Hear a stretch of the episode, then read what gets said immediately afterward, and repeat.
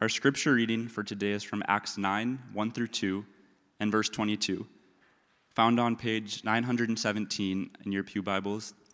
Um, and this is also an opportunity if you do not have a Bible today, um, please take one home as a gift from us. So, page 917, Acts 9.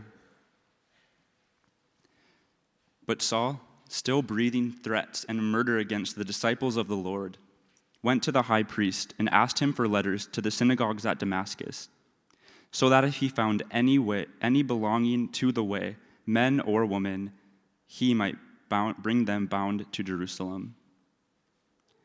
And then just a few weeks later in verse 22, but Saul increased all the more in strength and confounded the Jews who lived in Damascus by proving that Jesus was the Christ. This is the word of the Lord. Well, thank you, Marcus, for reading God's word for us. Uh, my name is Paul Brandis, and I will add my welcome to Marcus's. Uh, I serve here as the associate pastor, and I'm thrilled that each and every one of you uh, decided to be here today to begin your week uh, with us. Uh, as we open God's word to Acts 9, um, please bow your heads with me and ask that God would help us understand what He might have for us. Father in heaven, thank you for your word. Um, thank you that it is recorded for us, that we have it, that uh, it, we have access to it, Lord, that we can open it and read it and learn uh, from you, learn about you. And I pray, Father, as we do that this morning, as we take a closer look at Acts 9 and this story of unbelievable change, I pray, Father, that you would speak through me, that I would diminish as you would increase. And I pray all of this in the name of your Son, Jesus. Amen. Well, can you think of a more radical change than what Marcus just read from us? For us, verses 1 and 2, and then just a few days, a few weeks later, verse 22. I think it's one of the most radical and unbelievable changes that we know of, scripture or otherwise. You see, early on in the life of the church, there were numerous attempts to stamp it out, to kill it, end it, destroy it. And at the very center of this work was a man named Saul.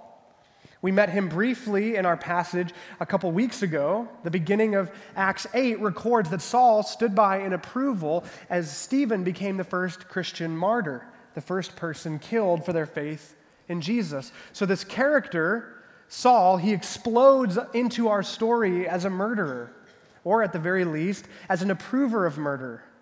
And then Acts 9, verses 1 and 2, show that Saul is up to more of the same. The killing of Stephen caused an exodus of Christians from Jerusalem. Once that happened, people started to leave. The way of Jesus is now spreading, and it's becoming harder and harder to contain. But this will not stop Paul from trying to contain it. When we find him in Acts 9, verses 1 and 2, he's on his way to Damascus with letters from the high priest so that he can arrest any Christian that he finds. And so at the beginning of this story, we're all set up to experience what we think we've already seen happen over and over and over again in the book of Acts. The disciples of Jesus are arrested, imprisoned, harassed, beaten, and even killed. This is what we think is going to happen. But then something else happens, something changes. And instead of that ending, what we were expecting, what we get instead is verse 22, which reads again But Saul increased all the more in strength and confounded the Jews who lived in Damascus by proving that Jesus was the Christ. And, and we read this, and I know I go, How in the world? How in just 20 verses did we get from Saul working, from Saul dedicating his life to destroy Jesus, to him trying to work to prove decisively that Jesus is God's Savior? A few weeks ago, in this teaching series that we've been in, The Beauty of Weakness in the book of Acts, we talked about the Apostle Peter's turnaround. And the Apostle Peter's change, his turnaround, was incredible in its own right. But this turnaround from Saul, this change, it's somehow even more unbelievable. And so the question in, in, in my mind, and maybe it's the question in your mind too, is how? How in the world did this unbelievable change happen? And then, if we can get an answer to that question, then I'm immediately going to want to know can this change happen for me? Can it happen for you? Can change like what we read about in Acts 9, can it happen for us? Because this is not often my experience with change, what we read about in Acts 9. This doesn't too often happen in my own life. Far more often, my experience with change is the, the proverbial mantra two st- or one step forward, two steps back. I won't even say I take two steps forward and then just one back. No, I, I'd like take one forward and then two back. And then what I do is once I take two back, then I sit down on the ground and I cry because I can't do it. Anyone else? A change in my life is a lot like this race, a running race between myself and my son Bevan. Let's take a look.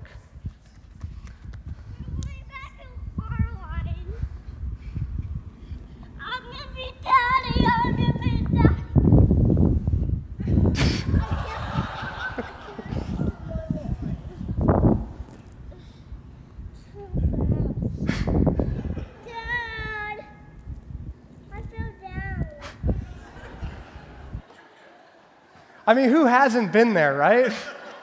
we start out with a, we got a full head of steam. We've got all this naive optimism. I'm going to beat daddy. I'm going to beat daddy. And by the way, I am not fast. I am like, I'm really slow, right? But I'm going to beat daddy. I'm going to beat daddy. And then when the inevitability of failure sets in, what do we do? We collapse on the ground too fast. Dad, I fell down. I mean, again, I know that I've been there myself. And that's why this is what happens in my life with change. So that's why I'm wondering can change, like what we see in Acts 9, happen for us? Well, we're going to enter into this story and see. And as we do, I just one small point of clarification. Saul, who we've already been introduced to this morning, is the same person as the apostle Paul. Same guy, Saul and Paul, same guy. Paul is a main character for the second half of the book of Acts, and he also wrote a good chunk of the New Testament. And it's not really true that God renamed Saul into Paul. Uh, that has happened in the Bible. Uh, God renamed Abram, Abraham. God renamed Jacob, Israel. But that's not what's going on here. Paul, Saul Paul, already possessed both of those names. Saul was his Jewish name, and Paul was his Greek name. And as we'll discover throughout the book of Acts, his work was primarily with people who were not Jewish, which is why he refers to himself and why he is referred to as Paul far more often than Saul. Now, for the sake of clarity this morning, I'm going to do my best. I don't think I did it uh, perfectly at 9 a.m., but I'm going to do my best to refer to him as, as Paul, not Saul, except when I'm reading the passage, uh, because for most of the rest of Acts, we'll be calling him Paul. So hopefully that won't be confusing, and instead you'll just have to wonder is he talking about the apostle or himself? So it'd be better if Bill was preaching, right? And then it's like, okay, well, at least there's not Saul, Paul, and Paul. We thought about calling the apostle Paul Hank just, you know, something totally different. But okay, stick with me. So, who is, who is this guy? Who is the Apostle Paul? Well, we get a bit of information on him from the book of Acts itself, primarily later on in the story.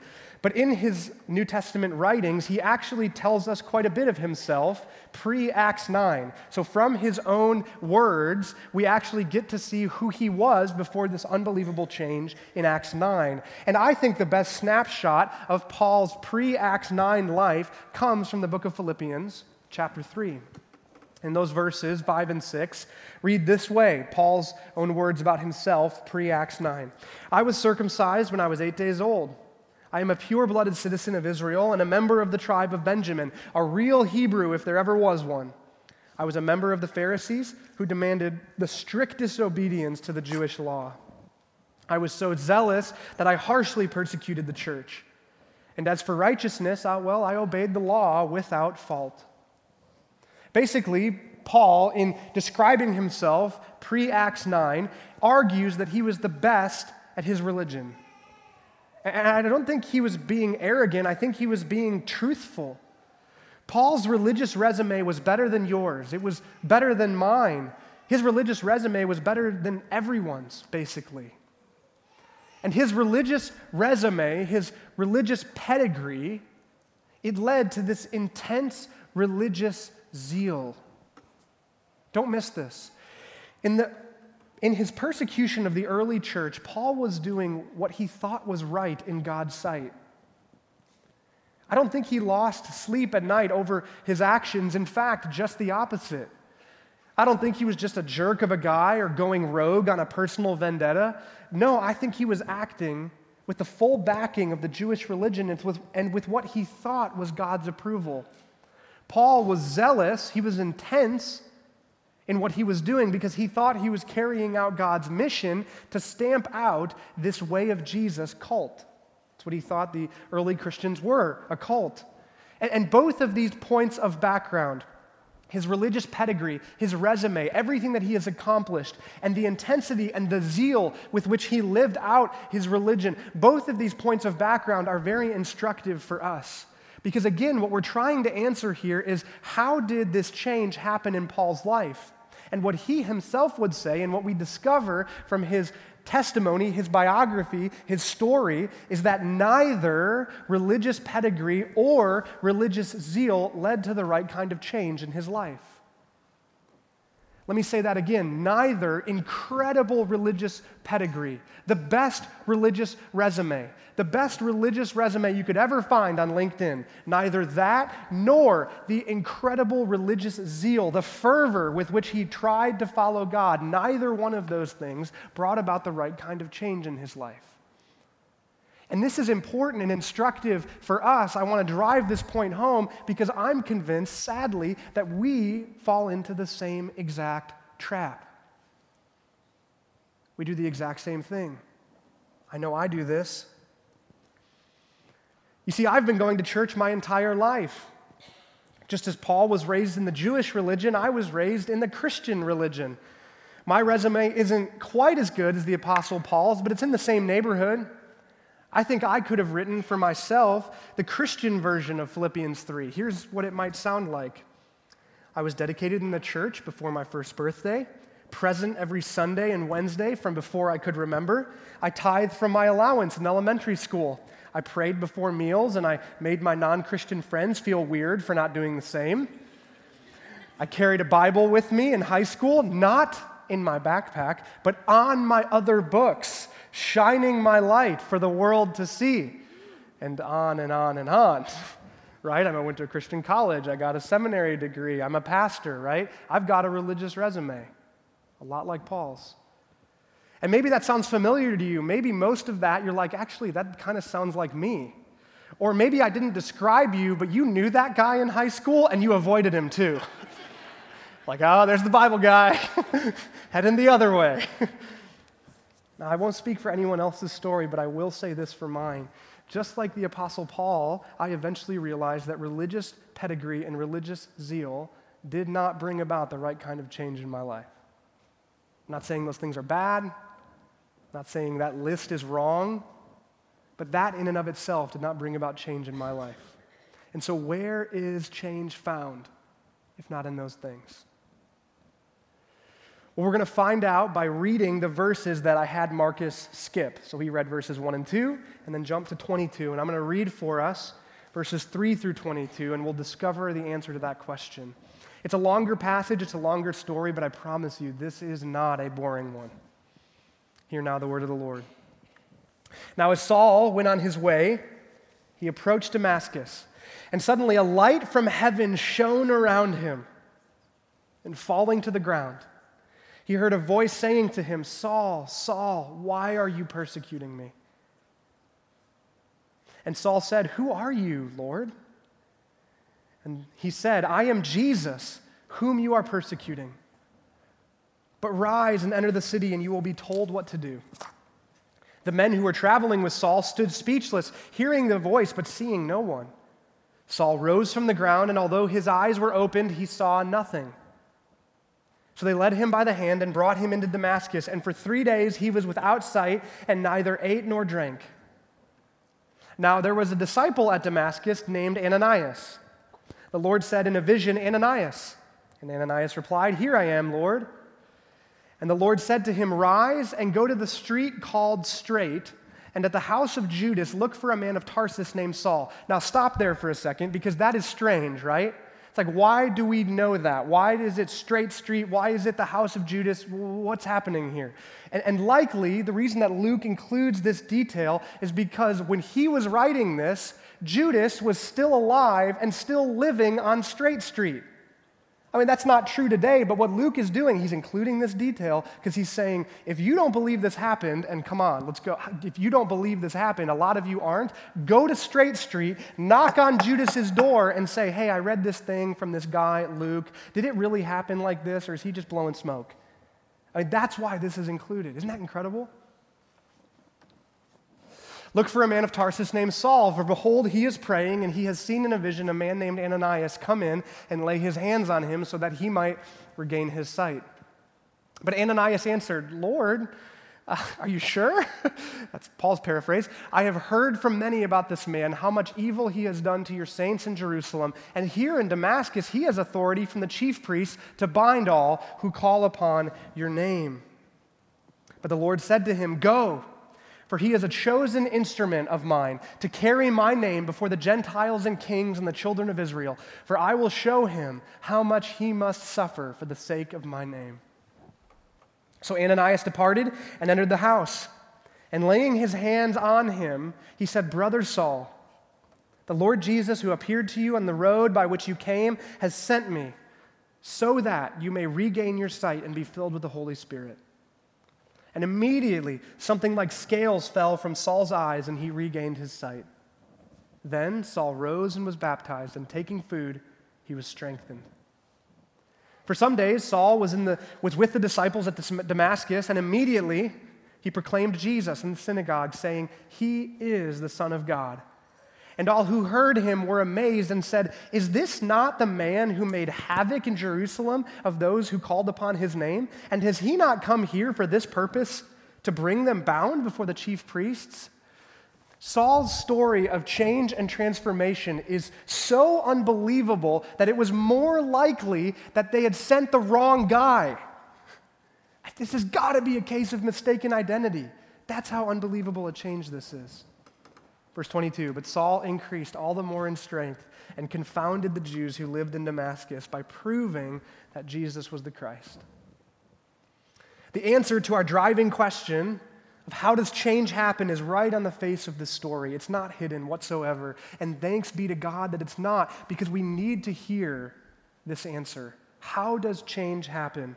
Well, according to Acts 9, According to Paul's story, change happens only through encountering Jesus. Change happens through encountering Jesus. It comes when we encounter Jesus. Now, this is not a new or a revolutionary idea, but it is an incredibly foundational idea. This idea that change comes through our encounters with Jesus sits at the very base of what was Paul's change and transformation. It's simple, yes, but it's powerful. And now I want to address something that I hear often from Christians related to this story in Acts 9. Namely, that the apostles' story isn't their story. That's not my story. It goes something like this No, you see, my testimony is boring. I didn't have a turnaround like Paul. I never had my Damascus Road experience. I just grew up in the church and I've sort of always believed. Not only do I hear statements like this from other Christians, at one point in my life, I believed that this was true of me. I would have said, No, I mean, you don't want me to share my story, my testimony. Mine's, mine's boring. Find somebody else. But I now think that I was misguided in that thinking because here's what I know to be true. Here's what's true about the Christian faith it's not about making good people a little bit better. It's, it's not even, this is what we often think, it's not even about making bad people good. It's about taking people who are dead and making them alive. That is what the Christian faith is all about. The fact that Jesus defeated death and came back to life, resurrecting, is what we build everything else upon. The resurrection of Jesus is what all of this is about. The empty tomb is what we base all of our hopes on. But as Bill shared last week, it's not just Jesus that has a tomb. You and I, we have tombs too. We have graves. We are dead. Pre Jesus, every single one of us is not just a bad person or a not good enough person. No, pre Jesus, every single one of us is a dead person. We are spiritually dead because of our rebellion against the God of the universe, who He Himself is the author of life. He is life. And so when we rebel and disconnect ourselves from Him, we find ourselves spiritually dead, unable to resurrect ourselves. So we can't save ourselves. We can't just sort of sit up from being dead and come back to life. The only way that that happens is through a true encounter with Jesus. A true encounter with Jesus, just like what the Apostle Paul had on the road to Damascus. And now, listen, spoiler alert my encounter with Jesus, your encounter with Jesus, is not going to look exactly what what it looked like for the Apostle Paul's. It's going to be different. But a true encounter with Jesus is a true encounter with Jesus all the same. And when that happens in your life, when that happened in my life, I went from being a dead person to living, from death to life through Jesus. That's Paul's story both the apostle and both this guy right here. And if you're a Christian, that's your story too. And what is a more unbelievable change? What is a more unbelievable story than being dead and then no longer being dead? Now, a big question in my mind at this point, and maybe in yours too, and maybe you don't buy that. Maybe it's too big of an if for you. I don't know if I believe this or if it's true. But, but grant me, it's like, okay, if I'll grant you your premise, if Christians, if what that means is you move from death to life, it's like, okay, that is a big change. You got a dead person and now a not dead person. That's a big change. The question in my mind, and maybe in yours too, is what does that change look like?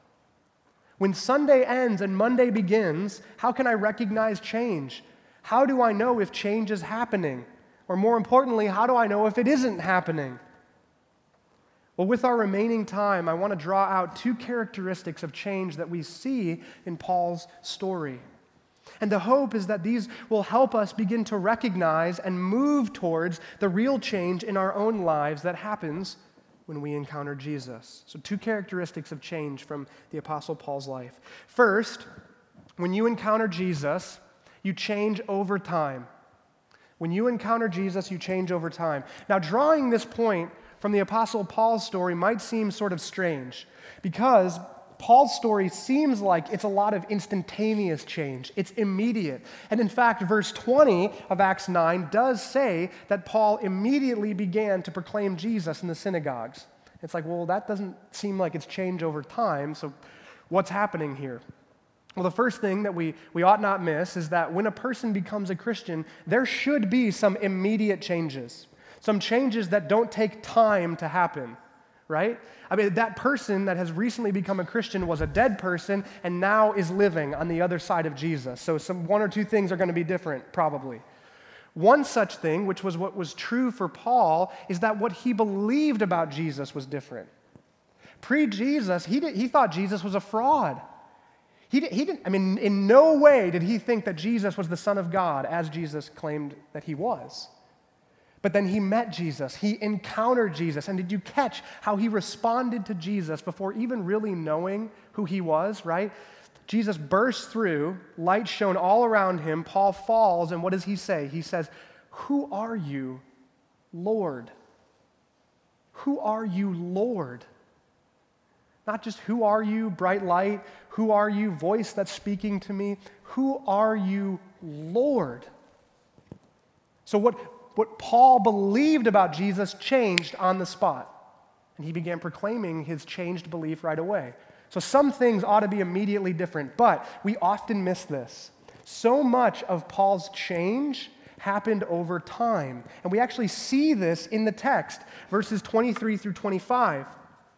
When many days had passed, after what happened with Ananias and Paul and the scales fall from his eyes and he's baptized. When many days had passed, the Jews plotted to kill him, but their plot became known to Saul. They were watching the gates day and night in order to kill him, but his disciples took him by night and let him down through an opening in the wall, lowering him in a basket. And the key is the beginning of this, right? When many days had passed. Now, Luke doesn't tell us exactly how many days, but Paul himself later in the letter to the Galatians, he says that the time from when he had the Damascus Road experience to then when he went to Jerusalem was three years. Three years. A lot can happen in three years. Bevan's third birthday is on Wednesday. Let me tell you, a lot can happen in three years, right? Change over time. And what's more, Paul goes to Jerusalem. Luke records uh, this story at the end of our passage today. Paul goes to Jerusalem, and then there's another plot against his life with don't, don't miss the irony, right? The killer is almost killed twice. The killer of the ones who followed Jesus is almost killed himself for following Jesus twice. So, a plot against his life happens again in Jerusalem, and he has to leave again, and the disciples send him home to Tarsus. Do you know how long he's in Tarsus? 14 years. Three years of formation and change, followed by 14 more years of formation and change. I think we get into this idea that Paul was fully changed, fully transformed when he had what happened to him on the Damascus Road, when that went down. And then the next week, he left on his missionary journeys to plant churches. The next week, he wrote Romans. The next week, he wrote 1st and 2nd Corinthians. That's not how it happened. Change happens over time. Now, we can't use this as an excuse to not get started right? We could wrongly think, well, hey, if change happens over time, that's good for me. I don't have to start this or stop that until tomorrow or the next day or the next month or the next year. But that's not really the point, is it? Yes, change happens over time. That should provide some comfort to us. We don't have to change everything. We don't have to become like Jesus fully tomorrow. But the point is to be patient and persistent as we partner with God as He works in and through our lives by the power of the Holy Spirit. That's what, that's what happened in Paul's life, and that's what ought to be happening in ours patient but persistent. Maybe you remember the quote from Bill Gates Most people overestimate what they can do in one year and underestimate what they can do in 10 years. I know I do that. And in fact, I do it with shorter chunks of time. I way overestimate what I can do in a month. I'm going to change everything in 30 days, but I underestimate what I could accomplish in a year. And so then, when after 30 days I didn't accomplish that massive change, what do I do? I sit down on the track, just like my son Bevan. I quit running the race of change altogether because I overestimated what I thought I could do in 30 days and underestimated what I could do in a year. Listen, if change happens over time for the Apostle Paul, who wrote 12 or 13 letters of the New Testament Bible, how much more do you think change will happen over time for me, average Paul? right? So here's the question for us this morning What is one change you want to make in the next year to become more like Jesus? What is one change, not every change, that you need to make in the next year not month, to become more like Jesus. Last time I preached, I shared about my struggle with living healthy related to food and exercise. I want to change a lot. That's my one change if I had to boil it down. That's my one change. What's yours? Maybe you've never had a regular routine of meeting with God through Bible reading and prayer. Is this the year to make that change? Maybe you know you're not a generous person. You, you don't give yourself away. The way of Jesus is the generous life. Do you need to make that change this year?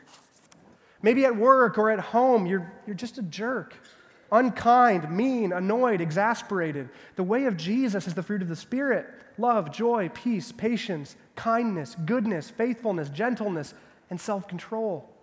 Maybe your one change this year is to ask God to help you grow that fruit in your life as you journey with the Holy Spirit.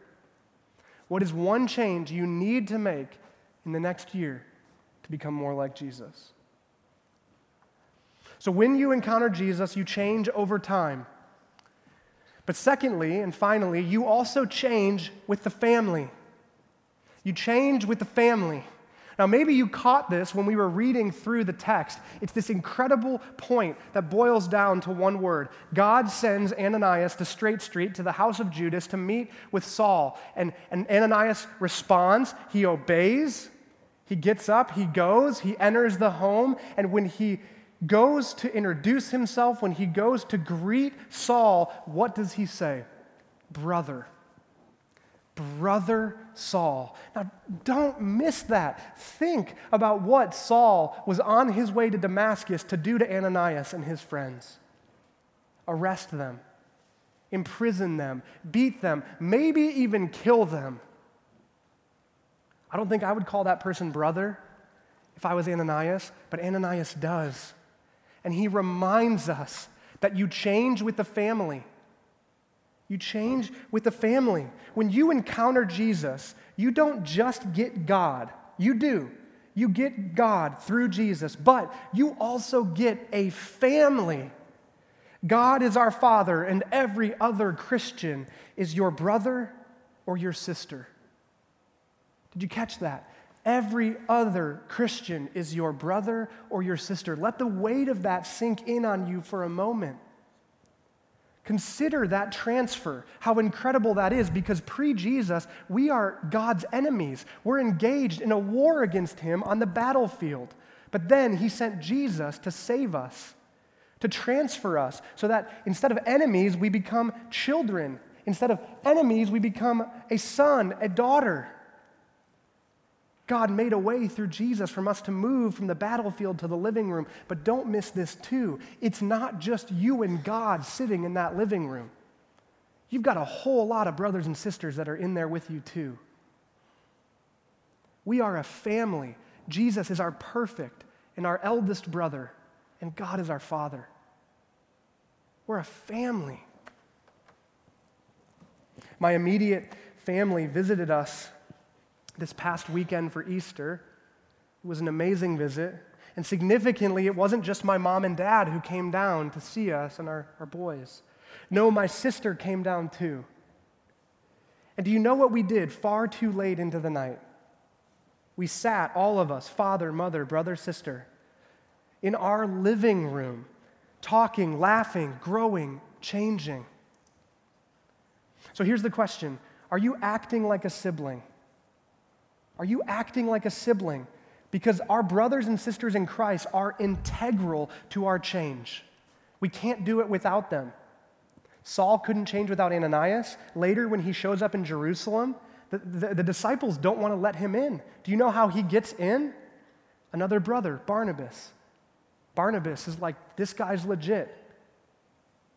Our brothers and sisters in Christ are integral to our change. We don't become more like Jesus without our brothers and sisters in Christ, so are you acting like a sibling? Are you prioritizing your siblings? Are you sharing, helping, listening, gathering, forgiving, loving, growing? Are you sitting up far too late in the living room with them, catching up, laughing, crying? Or are you the estranged brother, the sister who moved away, who you never see anymore? If you're not acting like a sibling, why not? Now, maybe it's because there's a bunch of siblings here that are kind of messy. And, and, and, maybe it's because there's a bunch of brothers and sisters that have hurt you. Yes, this family is messy. Yes, this family is imperfect. Yes, this family has hurt you and will hurt you again. In those ways, guess what? We are just like every other single family. Isn't that true? But the best families that I know move towards the mess, towards the brokenness, towards the hurt, the pain, the frustration, and the anger. Why do they do this? Why do they move towards that? Well, it's because they know that their love for one another is greater and stronger than what pulls them apart. And if that's true for earthly families, how much more true ought it be for God's family? Because here's the thing in God's family, it's not our love that we have at our disposal. My love is, quite frankly, terrible. My love fails. My love falls short. Maybe your love does too. But in God's family, it's not our love that we're working with, it's God's love. If God's family were up to my love, we'd be in a lot of trouble, but we're not. We've got God's love at our disposal, God's love, which the Jesus Storybook Bible calls a never stopping, never giving up, unbreaking, always and forever love. That love is present in this family. That love ought to be present among us as brothers and sisters in Christ. Now, whether we live by that love or not is another question, isn't it? But it's a love so wonderful and so powerful that anything is possible power of God's love is a marvel to behold. It's powerful enough to bring about unbelievable change in the most unlikely people. God's love is powerful enough to take dead people and make them live again. God's love is powerful enough to turn enemies into family. It's powerful enough to start a global movement from the life of a man, Jesus, who was born in a feeding trough and who was killed on a cross. God's love is powerful enough to raise that man, Jesus, from the grave and set his followers on fire with the Holy Spirit. And God's love is powerful enough to burst through the sky and transfer the Apostle Paul from the road of destruction that he was on to the road of life. And stay with me. One more, don't miss it. Friends, God's love is powerful enough to do all of this in your life too, now, today save you, change you, bring you back to life, get you out of your grave, cause you to surrender in your war against God, make you family, bring you into the living room, give you brothers and sisters. God's love is powerful enough to do all of that in your life. He stands at the ready to do it. Won't you let him? Now, there's a lot more that could be said about Paul's story in Acts 9. We definitely haven't covered all of it. But more than anything in this story, I'm impacted by the overwhelming display of the power of God's love. This story, perhaps more than any other, reminds us that no one is too far gone. No one is unchangeable. Anyone can be saved. Anyone can become family. Anyone can be made a brother. Anyone can be a sister. And that truth of the power of God's love gives me great hope, both for myself, because I need to change, but it also gives me hope for this messy but beautiful and wonderful thing that we call the family of God. Let's pray. Father in heaven, thank you for your love.